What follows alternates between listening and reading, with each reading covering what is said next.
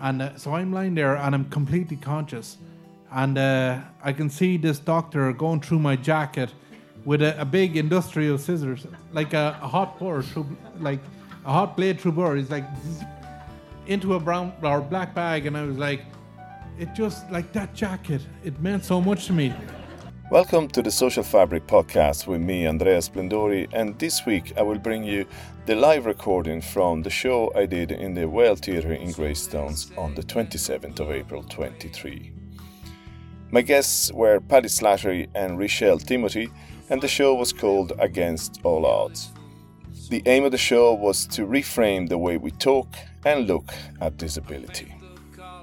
This is part one of two. For more information and more episodes, please visit socialfabric.ie. Please subscribe, share, and review. It would be really appreciated. The title tune is Happy and Shining by The Round.About.Us.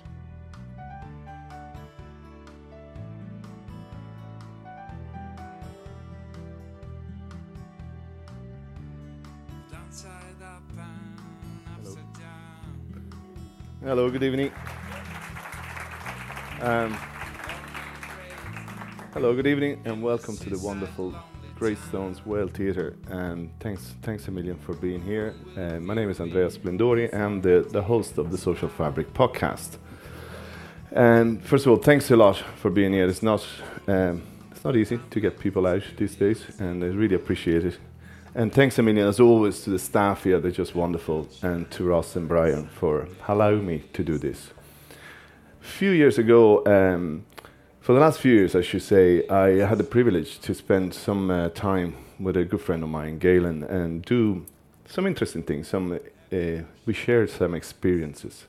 So we did the Rome Marathon. I know you sound surprised. I did the Rome Marathon. And we did the, the Copenhagen Marathon together we also went across Ireland with a group of friends. Some of them are here tonight. First on the Grand Canal and then on the Royal Canal, from here all the way to the west. And then last year I was uh, in Berlin when he did his personal best at the Berlin Marathon. So it's been great. Uh, Galen is on a wheelchair, following a horrific uh, freak accident, I suppose you can call it, while he was training for his um, Ironman. But uh, spending time with Galen over the last uh, few years has taught me a few things about disability. And it's opened my eyes to a lot of things.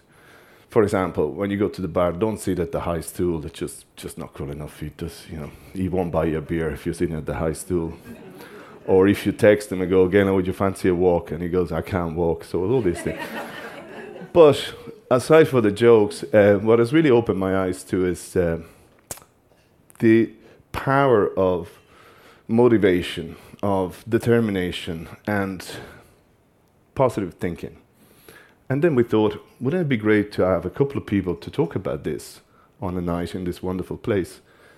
So we found these amazing people that are doing wonderful things and achieving some of the spectacular things, in, as you've seen, sport and movies, and uh, doing all of that against all odds. So we said, would you mind come over? And they did, and I'm going to introduce you to them in a minute. But I think the important thing in having them telling their story tonight is perhaps it gives us a different perspective, a different, perhaps we can reframe what disability is all about. Perhaps. Or perhaps we learn something about ourselves and what we can use from their story. But before I bring you these two wonderful people, I'm going to bring you one wonderful person, and that's Galen English himself.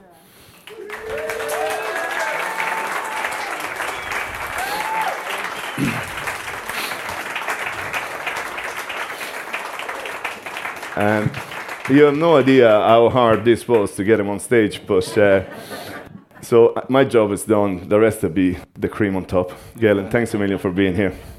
Thanks for having me, Andrea, and uh, thanks a million for organising tonight. Um, and I wanted to just quickly say thank you to everybody for coming. Um, it's really a great opportunity for, um, just as Andrea said, to reframe how you look at disability.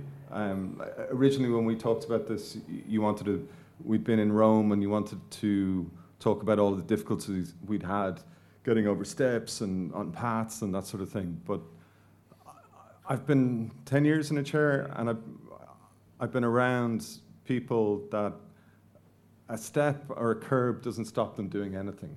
And I thought it's much better to tell that story. Don't look at disability as a negative, look at the possibilities. And through that, you will be able to find uh, sort of lessons in how to live your life.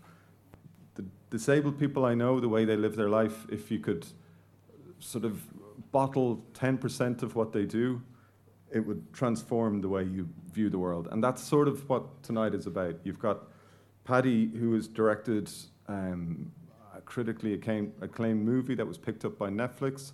And one of the key things that Paddy did was he didn't advertise, advertise the fact that he was in a wheelchair. And that movie, on its own merits, was um, got amazing reviews. So Paddy has managed to do that without, you know, something that most people don't even get close to doing. So I just thought it would be important to hear hear their story and hear how they get on. And you've got Rochelle, who I, you really got to get into what she does. She's effectively a professional athlete, travels around Europe, trains 24 7, diet. She has drug testers coming to her house. Like, and she does all of that after um, the challenge, challenges she's faced. So that's what tonight is about. It's about looking at disability in a different way and understanding that a huge part of the battle is your mental attitude and, and your approach to it. And if you have your mental attitude and your approach to it right, you will succeed. So thank you again, everybody, and enjoy the night. Thank you. Um, it was a negotiation going on for the last six months about this, and eventually he rang me this afternoon and says, All right, I can go on stage before anything happens. I said, Seriously, I didn't want you at this stage. But anyway, uh, I'm standing up because I want to bring on stage the two wonderful people that made their way across Ireland, this time in, in the car, and that's Richael Timothy and Paddy Slattery. Thank you. Richael, you take the seat. There you go, Paddy. Right. I thought you were just standing up to show off. I know. I want to make sure that Richael took the seat. I want to make sure she wasn't going to stand. Um, so uh, this is Paddy, and that's Richael. Now, Paddy, get yourself comfortable because I'm going to start with Richael anyway, because I'm a gentleman. So, um, thanks, Amelia, for making the trip across Ireland. Is that microphone close enough to you? Let's see if we can hear you. No, we can't hear. We have to put it up a bit. Um, thanks, Amelia, for making the trip across. Um, Richael, uh, mom is here in the audience. Rosalind, she came across the country to be here, so thanks a lot. And Galen suggested we should have subtitles because the Greystonians people won't understand you, but but we'll try without. So, Richael, welcome. Um, let's start with your name. Where's that come from? That's the first time I met a, a Richael. Yeah, so it's Rochelle. It's most uh, have come from an Irish book of like Irish names, but I don't know. I haven't heard of any other ones, so maybe not. But we'll, that's the way we say it anyway. So. And uh, where, where are you from and all that? I'll get Paul now to, to lift the, the, the, the microphone a little bit. Um, where, where, are you from and outside of Greystones? Tell these people where you're from so they, they so know. So I live in County Galway. Most people think I'm from Roscommon, but I actually live on the border, the, the Galway side. But I suppose sports-wise, I played at Roscommon and I grew up with Roscommon on the Roscommon side. So I do say to people, Galway or Roscommon, depending on what I want or who I'm talking to, sort of thing. So. Yeah, that's they, they won't get that here. So uh, don't worry about it. We, we, we, we need to explain where Roscommon is, but we'll do that. We'll, we'll do a separate shows on the geography of, of Ireland outside of Greystones. Uh, but before we get to the GAA, we will get to that. I really want to know a bit more about the, the village. Well, let me ask Paddy while we get your, uh, your microphone sorted. Paddy, where are you from? I'm not from Roscommon. I'm a little. I don't. I, I, had to ask you earlier. I was like, "Where is Roscommon?" and I'm good at geography. I'm from Offaly. Offaly. Uh, Offaly, yeah. That's terrible. And um, that's terrible. Well, look, so if anyone needs sign language, just n- nod up to us. And what about in Offaly? Tell, tell us a bit about the village or the, the town. The, where, where did you grow up? I have no idea where you grew up. I grew up in a beautiful little village called Clonbullogue in Offaly. Okay, tell us a bit about. Um, it's just like an average little village in Ireland. It's um, sort of like the west of Ireland. It's stuck in in limbo. You know, it doesn't move with the times, and I love it because you know there's no light pollution, and uh, you can bring your dogs for the walk or the wheel or whatever, and uh, you know you're not invaded unless like work wise. Like most of my work would be Dublin bound. You know. Um, or during COVID, it's all remote. But uh, I love the fact that I can kind of unplug when I go back to Clonbullogue.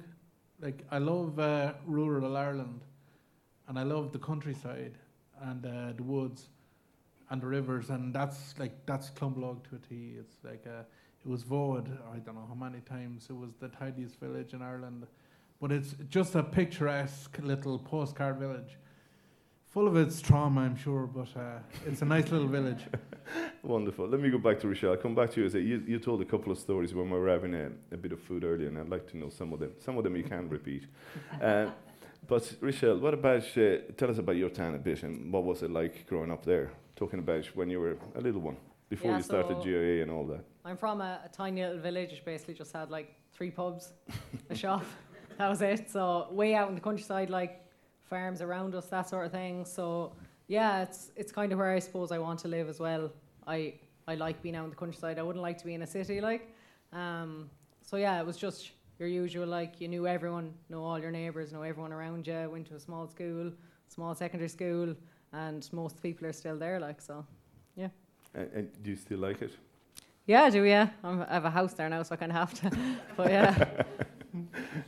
And what's what's the, your fondest memory growing up uh, as a kid? There, what was the fun? You have two brothers, right? Yeah, two brothers, yeah. So I suppose for us, it's going to be all like sport. We were always mad into sport, like down to the soccer pitch, down to the Gaelic pitch, all that sort of stuff, and cycling as well. I used to, we used to, back in the old days, I suppose, you'd ring a house phone to contact your friends or whatever. So I used to ring my best friend's house phone. I'd know her number off by heart, and we used to both say, right, leave the house now, and I'll meet you halfway.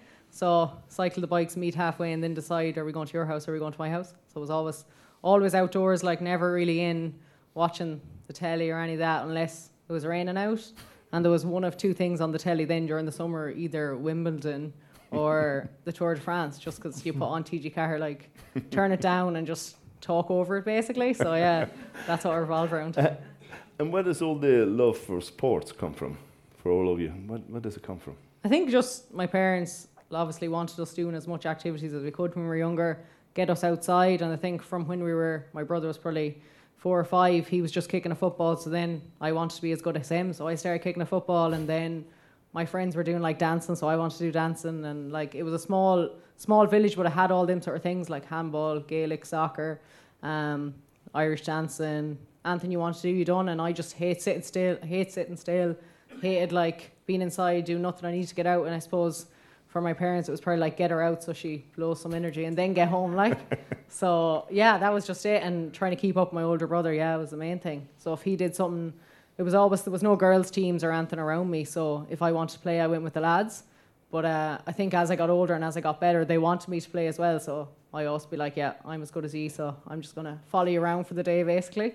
So yeah, it was just, it wasn't like my parents were would have been sporty, but it wasn't that I come from a, you know, prodigy family. You'd hear of their parents were runners and their their mother was a runner and their dad was a hurler, whatever. It was just that we love sport and everyone around us loves sport. So Wonderful. Yep. Thank you. And Paddy, what about you? Were you into sports as a kid? Yeah, I used to box. I used to uh, like any sports I was involved in. It was an excuse to get out and hang out with the lads and chase the women. So uh, like boxing was handy for that. I used to do choir practice because uh, you know all the girls go to choir practice. You know? so, uh, and I could I could sing. I could hold a note, so it was handy enough.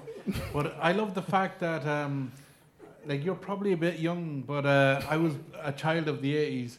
You know, before mobile phones, so you have a, a sample of a real childhood outdoors getting dirty, and then uh, phones and computers and internet came in in the early 2000s, and So you've got this sort of lovely, healthy mix of, uh, well, I don't know if it's healthy, but uh, at least we can look back at our childhoods and say, actually, it was a decent enough childhood. Because, like yourself, I loved being like with the lads outdoors, playing soccer or playing football or boxing or that. And nowadays, I don't think I'd like to be a child nowadays, locked in playing a computer game. You know, it's a simulation of life, and it's not healthy for the heart or the body. You know.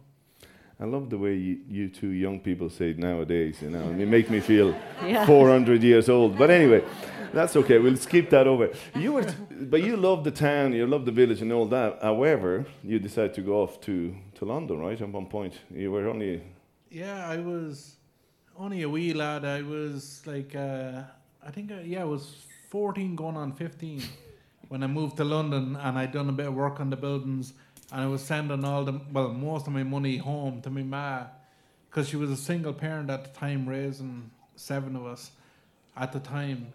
So, uh, like, I liked, like, I always refer to that time in London as, like, I never forget it, getting up early in the morning, that work ethic and it never left me. But uh, I did. I missed me ma's cooking. I missed like there was no internet, so there was this girl I fancied, and you know when you go to England, it's like fucking going to Mars. you know, you can't. It's not like you can keep up with people. You know. So you go to London, like you might never see them again. You know. Nowadays, it's uh, it's all you know online, but. Uh, I, I did enjoy it, but it was hard work. But it- 14. it- you got on the plane on your own and you went off. Well, I was kind of drunk. Yeah, we had a we had a going away session, and I was that drunk. I went to my bed, and I woke up in Gatwick Airport in my sister's house. I was like, "Where did the last two days go?" So apparently, I staggered. Apparently, uh, one of the lads that gave me a lift to the airport, I was hanging out there road getting sick. I somehow staggered onto the plane, and uh, my sister picked me up in the airport and brought me, carried me back to her house. So yeah, it was uh, it was colourful, but uh, I have to admit, I like uh, like I love, I appreciated the city life, but uh, it wasn't for me. Like especially in, I was living in uh, North London, so there's all this eclectic smells and diversity and all that all these cultures. It's a sort of a hub of all these cultures, and there's always something to do. Well, not as a kid, but um, but I just missed the old homeland, you know. And I was listening to the Fureys and Christy Moore. I was like, "Ah, fuck that, I'm out here." I was on actually good money, and I abandoned the good money, and I came back and went on FÁS. So you can blame Christy. You can blame Christy Moore. No, the Fureys. that that that romantic Ireland, you know. Oh yeah, yeah. That was back in the Walkman days, you know, when the batteries are going flat and suddenly the songs are slower and and more emotional. So you hear the green fields of France and you're crying your eyes out. You're thinking, "Oh, jeez, I want to go home." Yeah. Well, so, so Rachel, you mentioned uh, you mentioned your competitive streak with your brothers and everybody else in the village. Basically, you had to win, right? You had to beat everybody, pretty much. And what did you get into then? You get into GAA. That was the best thing. You, well, well, tell us a bit about the, the sport because that's been the big thing for you. Yeah, I suppose from when I was maybe under eights, I played Gaelic football with my local club, which was half parish Galway and Roscommon. And then I played soccer, the local soccer team. But as I said, like you played with the lads or you didn't play at all.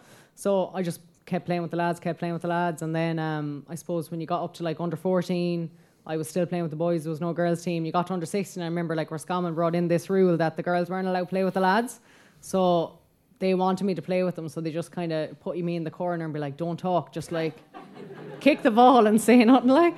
So yeah, I just I just love sport. I love going out. Like I remember the side of our house, there was one window, small window. So you go out and kick the ball against the wall a hundred times and catch it, and do not hit the window. Like was basically the goal. So as I got better and better, I used to put marks on the wall, like, and you're hitting that mark constantly, constantly. I think that was just my competitive thing, and always wanting to. If I done something, I put hundred percent into it. Like so, if I wanted to play soccer and I wanted to be on the best team, I had to train the best. Like, and that was even from 12, 14 up. So that's when I kind of got into the soccer properly. Mm-hmm. I remember I used to go to, to Castlebar. It was the nearest women's team, the only women's team in Connacht. And I just go there every Saturday morning, get up, do the training, come home, and then like do whatever I need to do during the week to get back over there again. But I think that comes from obviously having the support of the support around you. Like my parents were driving me everywhere, and I didn't have to like think about eating, cooking, any of that sort of stuff. Like I think as I when I went to college, I kind of realized, oh crap, like I not getting driven, so I can't sleep in the car. Like I can't, the food isn't just there right beside me, like and that sort of thing. So so that is what obviously you grow into. But yeah, it was definitely it was always sport, no matter what. Like you get in primary school, you fill in different booklets what you want to be when you grow up, and it was like professional soccer player. Uh, a second option was like a coach. Third option then was actually like a cyclist or whatever, and then went to secondary school, filled in like the DATs they used to call it, which you know might put you in a career. And like I was just no, no, no, no to everything like.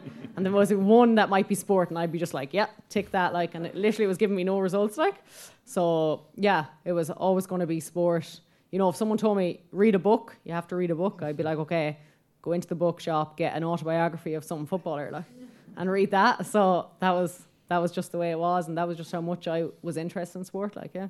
But you got a quite high level in both GAA and soccer, right? Pretty much in the same time. Were you playing it both Yeah. at the same time? So I played uh, county football at Roscommon up until up until senior level, and I played with Ireland underage for soccer, under 15s, under 17s. So yeah, I was kind of I was juggling both, but the way they used to do it when you're underage was Wednesdays and Fridays were Gaelic in Roscommon, and then the Tuesdays and Thursdays were soccer. So it didn't start to clash until I probably was on the Irish team, and then like really it was you decide you're either going to put soccer first or you're going to play Gaelic. But I think with me and Roscommon, they used to allow me to go to the soccer um, once I was there for the matches of the Gaelic. But I think there's a few girls now from where I live that are in a similar situation where they're they're good enough to be on the Ireland soccer team and they're good enough to be on the county team, but because everything's put up on like Facebook.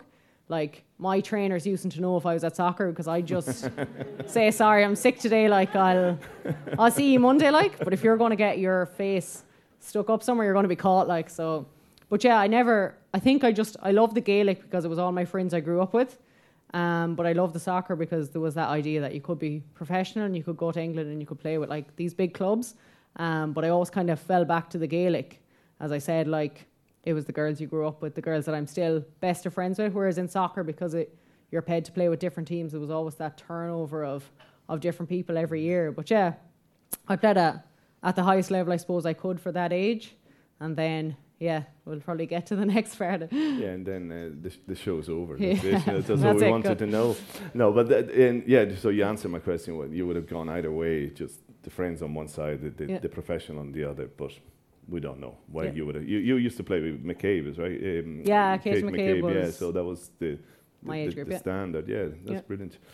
Um, so Paddy, um, looks like you're on a wheelchair. Is that right? Uh, what yeah. happened? Uh, what happened? Yeah. Uh, I was born this way.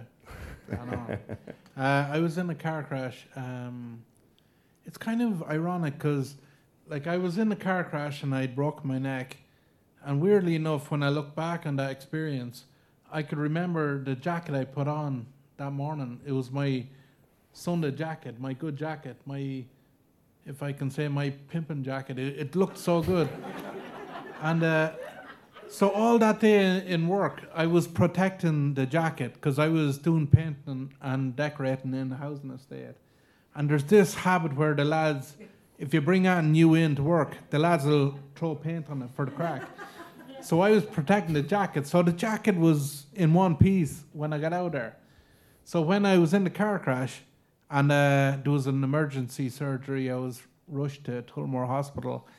And uh, I'm lying on this uh, splint or plint or whatever, and uh, they done this uh, what you call it traction surgery on me, and uh, so I'm lying there and I'm completely conscious, and uh, I can see this doctor going through my jacket with a, a big industrial scissors, like a, a hot burr through, like a hot blade through burr. He's like zzz, into a brown or black bag, and I was like, it just like that jacket. It meant so much to me.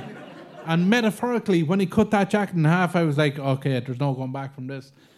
So it was like I was heartbroken for that it? jacket, What colour was it? black. And I had a, a lovely zip, right? And it, it was a slimming jacket. It kind of made me look slimmer. And I had a, a little bit of leather on the zip. And when I'm cold, that you know, I would chew on the leather. Oh, love that jacket. Uh, God knows whatever happened to it. How, how old were you? I was 17 at the time, yeah. Wow. Um, were you driving? I wasn't. Would you believe I was actually coming a lift home from work, and um, like there was myself and two friends, and we got out of the work van in Eden Edenderry, and uh, my like the village where I live, it's about seven miles, and I've tumbed that road from Eden Edenderry to Clonbullogue millions of times, and usually you'd end up walking and you'd never get a lift, but as soon as we jumped out of the van, the three of us, this car pulled up and said, uh, "He's going. Do you want a lift?" And I was like, happy days. Like the odds on this for three of us, and this car pulled in. And I was the youngest out of lads. So I'm thinking in my head, it's a bit rude, you know, to jump up into the passenger seat. But I was that hungry and, you know, I was anxious to get home.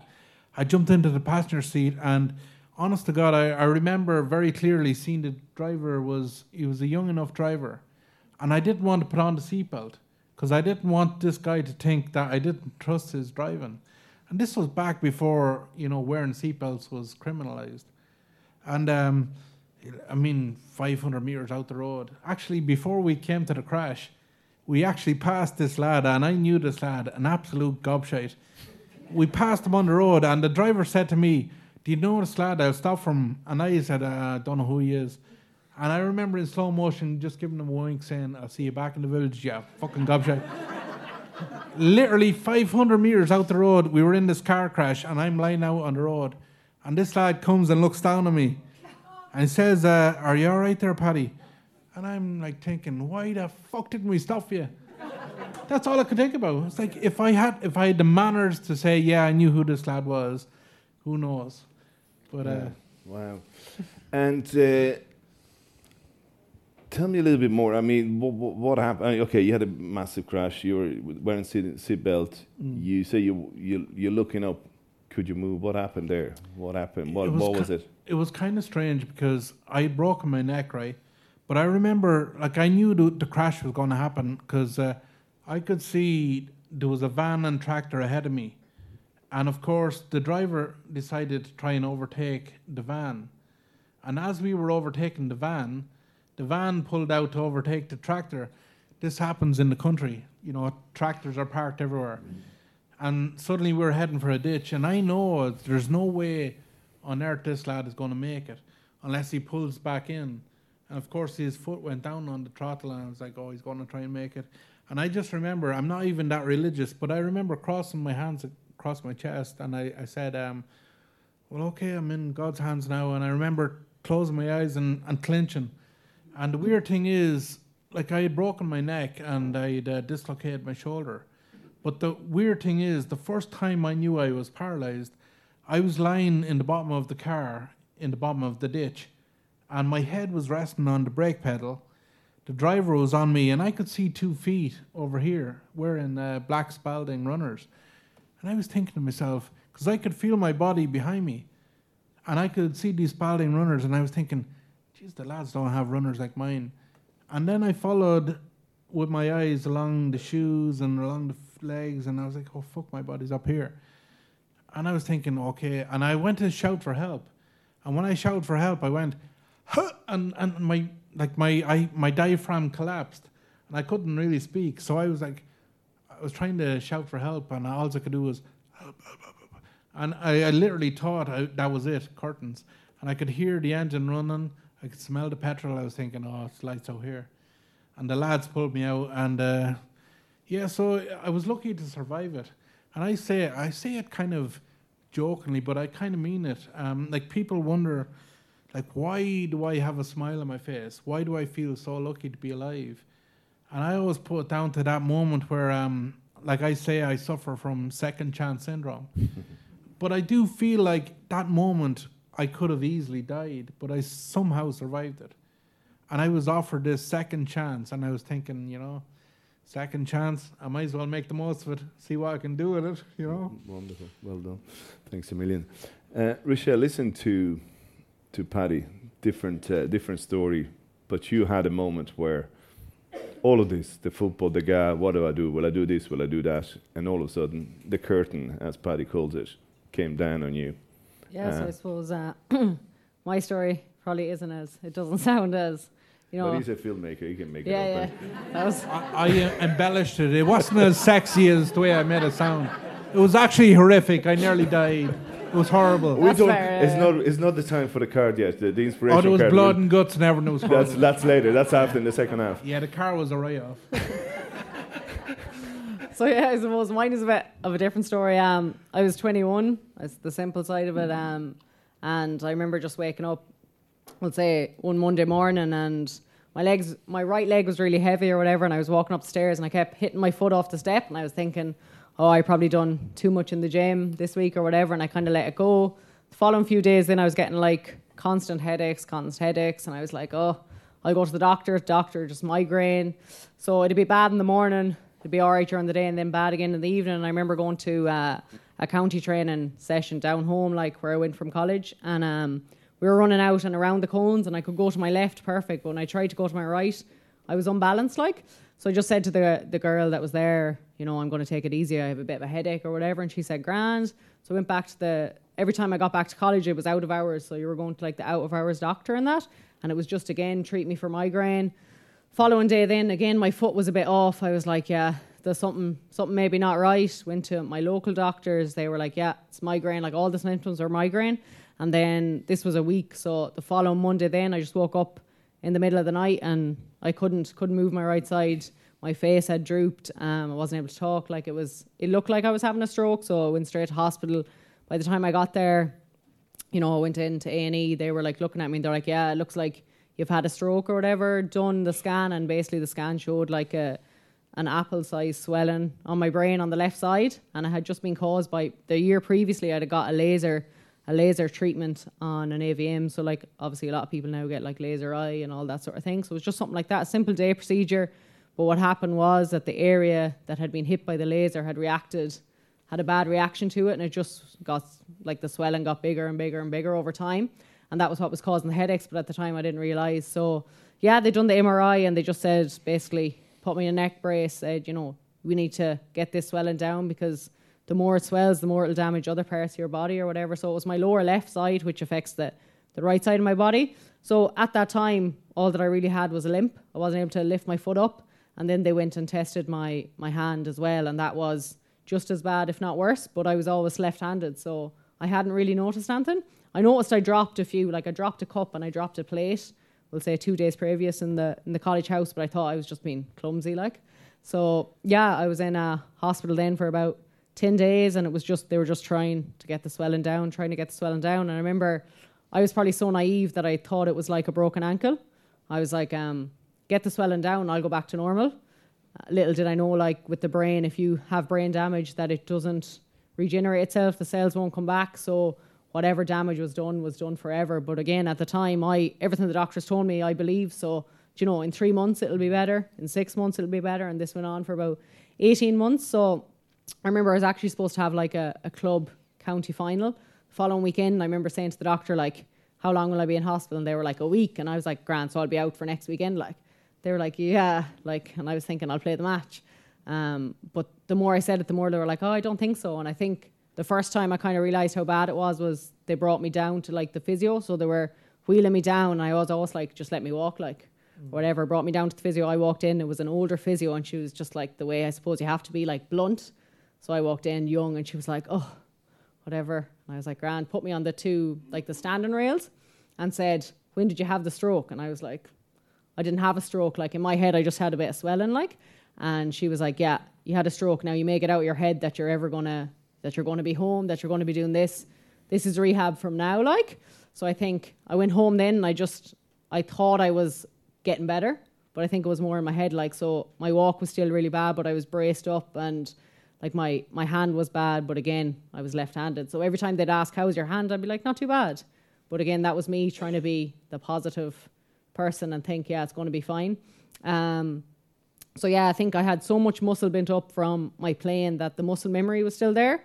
But about six months later, all muscle wasted. The muscle had wasted away, like, and then my walk had got worse as opposed to getting worse at the time.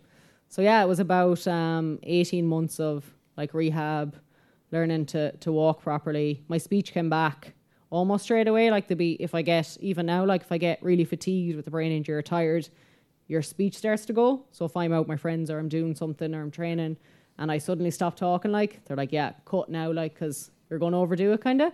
So yeah, um, over the 18 months, I had like chemo, different types of um, radiation, things like that, just to try and get rid of the swelling. So they redone a scan about 12 months later, and there was no no swelling, only a small little dot. And I was like, okay, but why am not I better? Like, so I remember all the doctors would be like, you will be, you will be, you will be. And I went to this conference in Croatia because I just I was doing sports science in college, so I was scientifically give me facts. Like, don't give me a might. I want something written that tells me this is going to happen. So I went to Croatia, and I remember I walked up, walked by one of the main doctors, and he just said, "You had that laser treatment." He was able to spot it. Like he said, "I've seen three people with the same side effects," and he goes, "I've one, um, I've one tip for you. Something you should take home with you." And I was like, "Yeah, whatever," thinking he was going to give me like a cure, and he was like. Forget about what you were. This is your new beginning. You need to go with what you have from now. And I went home then, and I think that was it. I forgot about, didn't forget about, but I realized, all right, I'm not going to go back and play football. I'm going to do something else. And that's kind of when I found the bike. And yeah, it's all escalated since then. Wow. You know what's fascinating listening to both of you? It's just the matter of fact, you know, that's it. That's what you got to do. You got to do it. You know, listening to you 21, mm-hmm. 18 months, you're still only 22 and a bit. And mm-hmm. it's just, life has changed. That's it. Forget about everything else. But you're still talking about it in a, such a amazing matter of fact. And you the same. You're talking about, about you know that accent, but what I'm really curious about, and I was, I was telling your mum upstairs, we were, were upstairs talking, what I'm actually curious about, as well as the obvious change that has happened for you guys, what else happened around you, all your friends, your family? What, what happened? How did things change? Because yeah. there's a big ripple effect, right? Absolutely, yeah. I think um, that was the first thing I noticed. Actually, similar to what you were thinking. I thought I'd be home in two weeks' time playing football with the lads. I thought I'd be on the bench, you know, with an injury, but uh, I thought I'd be playing. and then this Dr. McManus, I'll never forget, he came in and said, um, You're paralyzed, you'll never walk again, you'll have an operation, and there's a 50 50 chance. And uh, if it's a success, you go to Laoghaire for a year. And I'm thinking, what the fuck? you know, like he said it so unapologetically, and then he just disappeared. And I'm there, 17, staring down the barrel of this reality. And um, I, I don't know if it's 70 year, year old brain, but uh, like when he said you're going to Laoghaire for a year, I, I was thinking, right, the nurses better be savage here. Cause like if I'm going to be there for a year, it's, it's going to be a long year. and that's all I could think about. But um, then the gravity. were they? Were they? The actually, if, if I can, if I can digress I'm into sure the nurse go, situation, go for it. Right, there was this one nurse right called Mary Slattery, and my surname is Slattery, Paddy Slattery.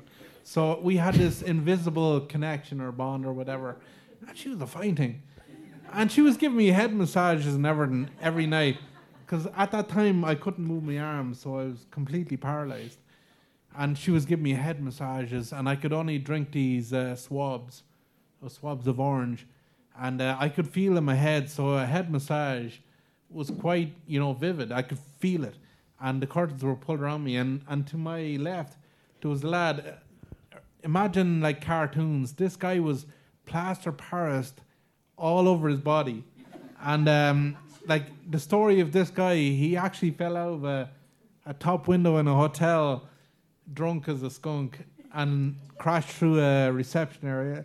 It was hilarious, but um, but he was there, nurse, nurse, and Mary was there.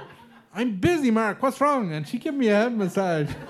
I'm like, happy days. This is gonna be a, this is gonna be a savage year. So yeah. but but and, and, and that's amazing. but, but but seriously though. Uh, you spent a year in Dundee, right? That's that's a long time. Um, and when you go, you went back home. Then you didn't go back. To, you went back to you're back home then at that stage. Well, the strange thing, kind of like what you were saying, is that you, your whole social sphere it does change, mm. and you like I know you say um, I, I know I was only a kid, and you, you you find out who your real friends are and all that crack, but my whole social sphere changed. Mm. I mean, I used to hang out with the lads, uh, like, and they all disappeared because just you know at that age and we're all at a crossroads and Mm. there's people going on to school or college and getting jobs and that. And of course i'm paralyzed. So i didn't really want to socialize that much at that time. So uh you know the, the- like just everything changed around me.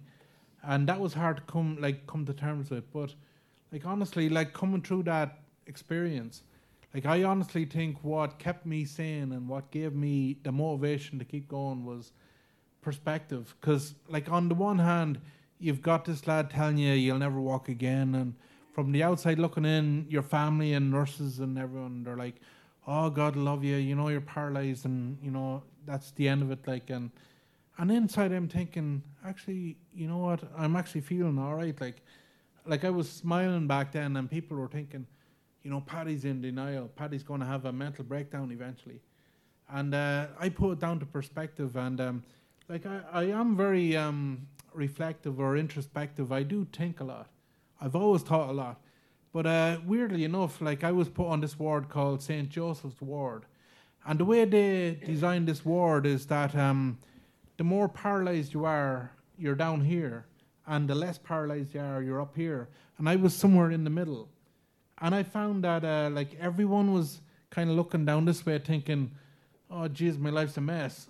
And i was kind of looking the opposite way thinking or sorry no everyone was looking here up this direction thinking oh they're walking home and i here i am paralyzed. And everyone was feeling depressed. And i was looking back thinking you know there was this guy at the end of the ward eddie platt from uh, donegal and he was completely paralyzed on a ventilator and i would say that guy would give his arm and leg to have what i had.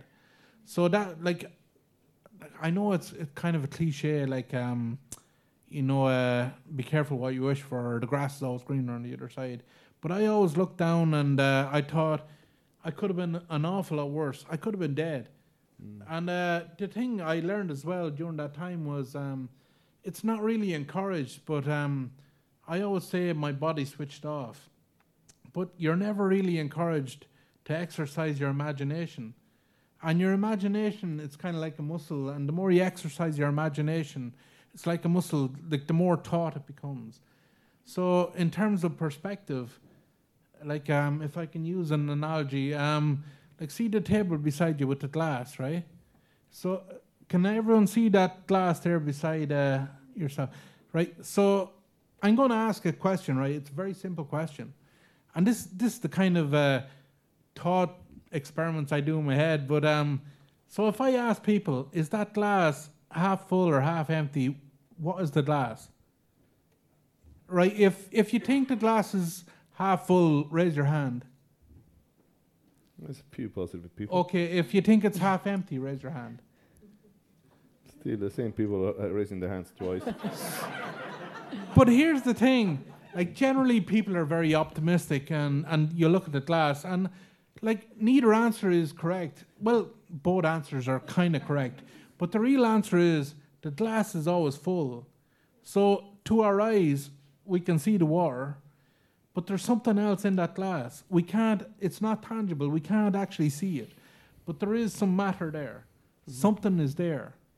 And I was thinking, okay, um, because we always focus on the positive and the happy and, and this, and, and we always think being depressed or being angry or being upset, you're kind of letting yourself down or you're a failure to yourself and your family and society. And, and the glass, and the reason I look at the glass and say the glass is always full is because, like, life is is far more complex than, you know, always being positive as opposed to being negative. Like, there's the full spectrum of emotion. And in, my opinion, like that's a more balanced way of looking at life the good, the bad, and the ugly. And um, if you can appreciate that, sometimes life gets tough for all of us. And I was kind of joking when I say it because, like, it is kind of obvious that, like, we have disabilities. It's kind of obvious.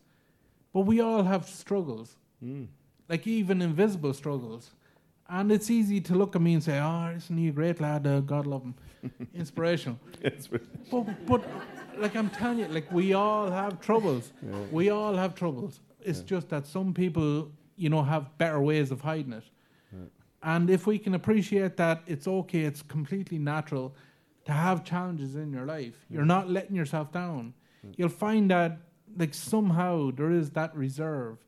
There's like because the more you feel, oh, I'm letting myself down, it's like a downward spiral. You just keep going down, and suddenly you're depressed out of your head. So yeah, Yeah. perspective for me. Yeah, I like that. I like that.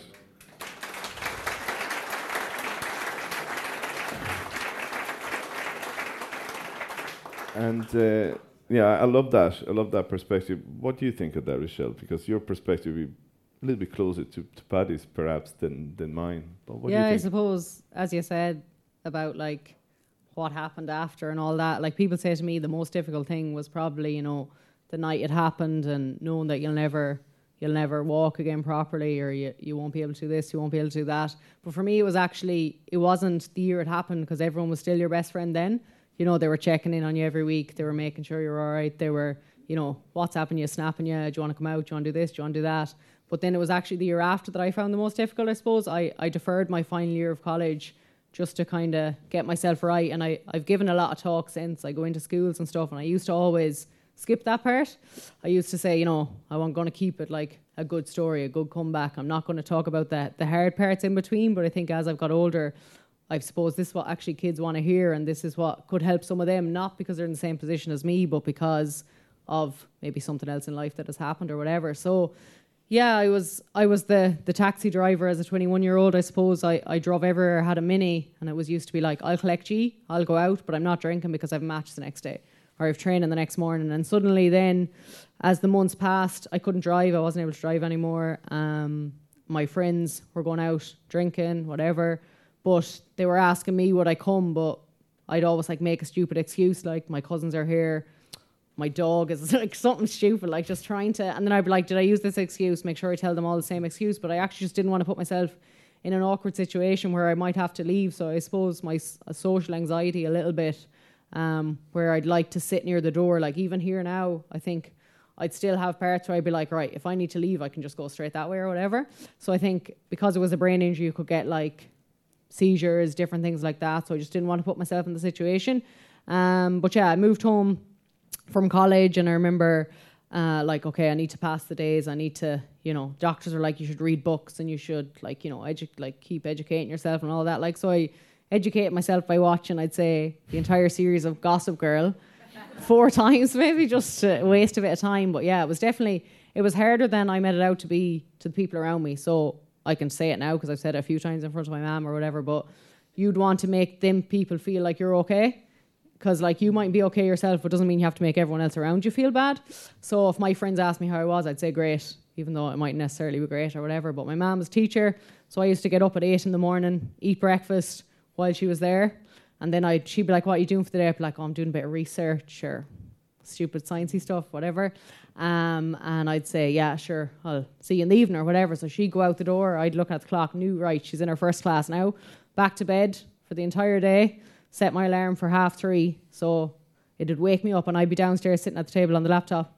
By the time she'd get home, and like she thought I was perfectly okay that that's what I was doing all day, and I think I fell into that bad cycle of show how good you are in front of everyone else. Like on Instagram, I I, I was doing like a, a vlog of my recovery. I wanted to be that person who had that amazing recovery, like played soccer, had this brain injury, and came back even better.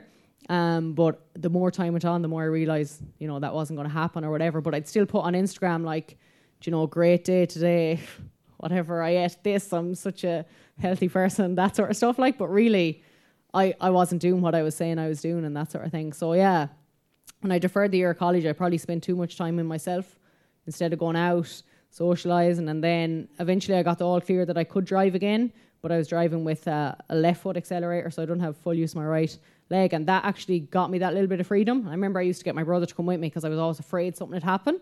Uh, prior to that, I'd do anything. Like I used to take my parents' car and just be gone at like 17, like say nothing, have it back in the morning. And now I was afraid to drive my own car. So I said, I'm going back to college and I was going to get dropped up to Athlone, like, and my mom was like, "No, you're driving." I like the panic. I drove up by myself, like, and that was the start of me saying, "Right, enough is enough. I need to to get back in and live my life from now." So I think it just took me literally that one day, like, uh, like flick of a switch. Okay, I'm to go back and I'm to be a new me, basically, instead of feeling sorry for myself, which is what I think, you know, I was obviously doing. But again, it is, as you said, it's about projecting it to the people around you. I'll always say, and to this day, especially if I see kids in schools and stuff that are getting a hard time or, you know, bullying, that sort of stuff, that, you know, like, you know, do what you want to do for yourself. And it's easy to say, don't care what other people think, but you do. That's the thing. So you just need to be confident in your, enough in yourself to do what you want to do. And I think eventually I just decided, right, this is it. I'm not going to sit down for the rest of my life. I need to get up and do something. So. Fantastic. Um, I think we're going to leave it there because I'm going to leave on a bit of a cliffhanger. We come back with that. So we need a little break because before you escape on, from the, you know, with the social anxiety, I just want to make sure you're still here. So give us 15 minutes. We'll see you later. have a little break. Have a coffee. Have a drink. And I hope you enjoyed my conversation with Paddy Slattery and Richael Timothy. Please join me again for more guests and more conversations.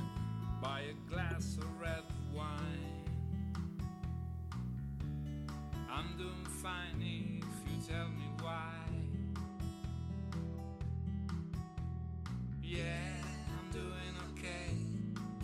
My new cover design,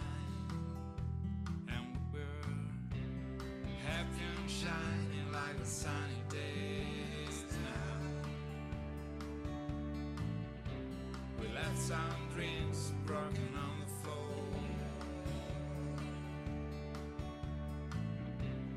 Happy and shining like a sunny days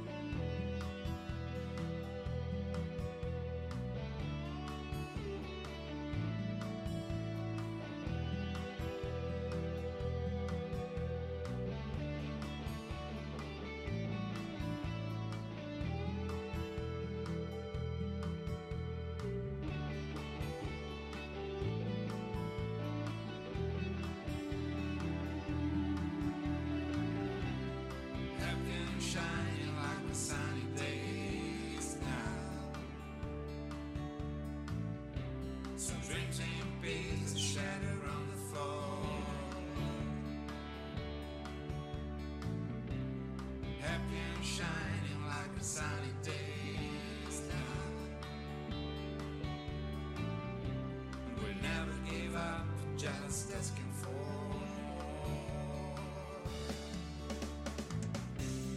Happy and shining like the sunny days now. We left some dreams broken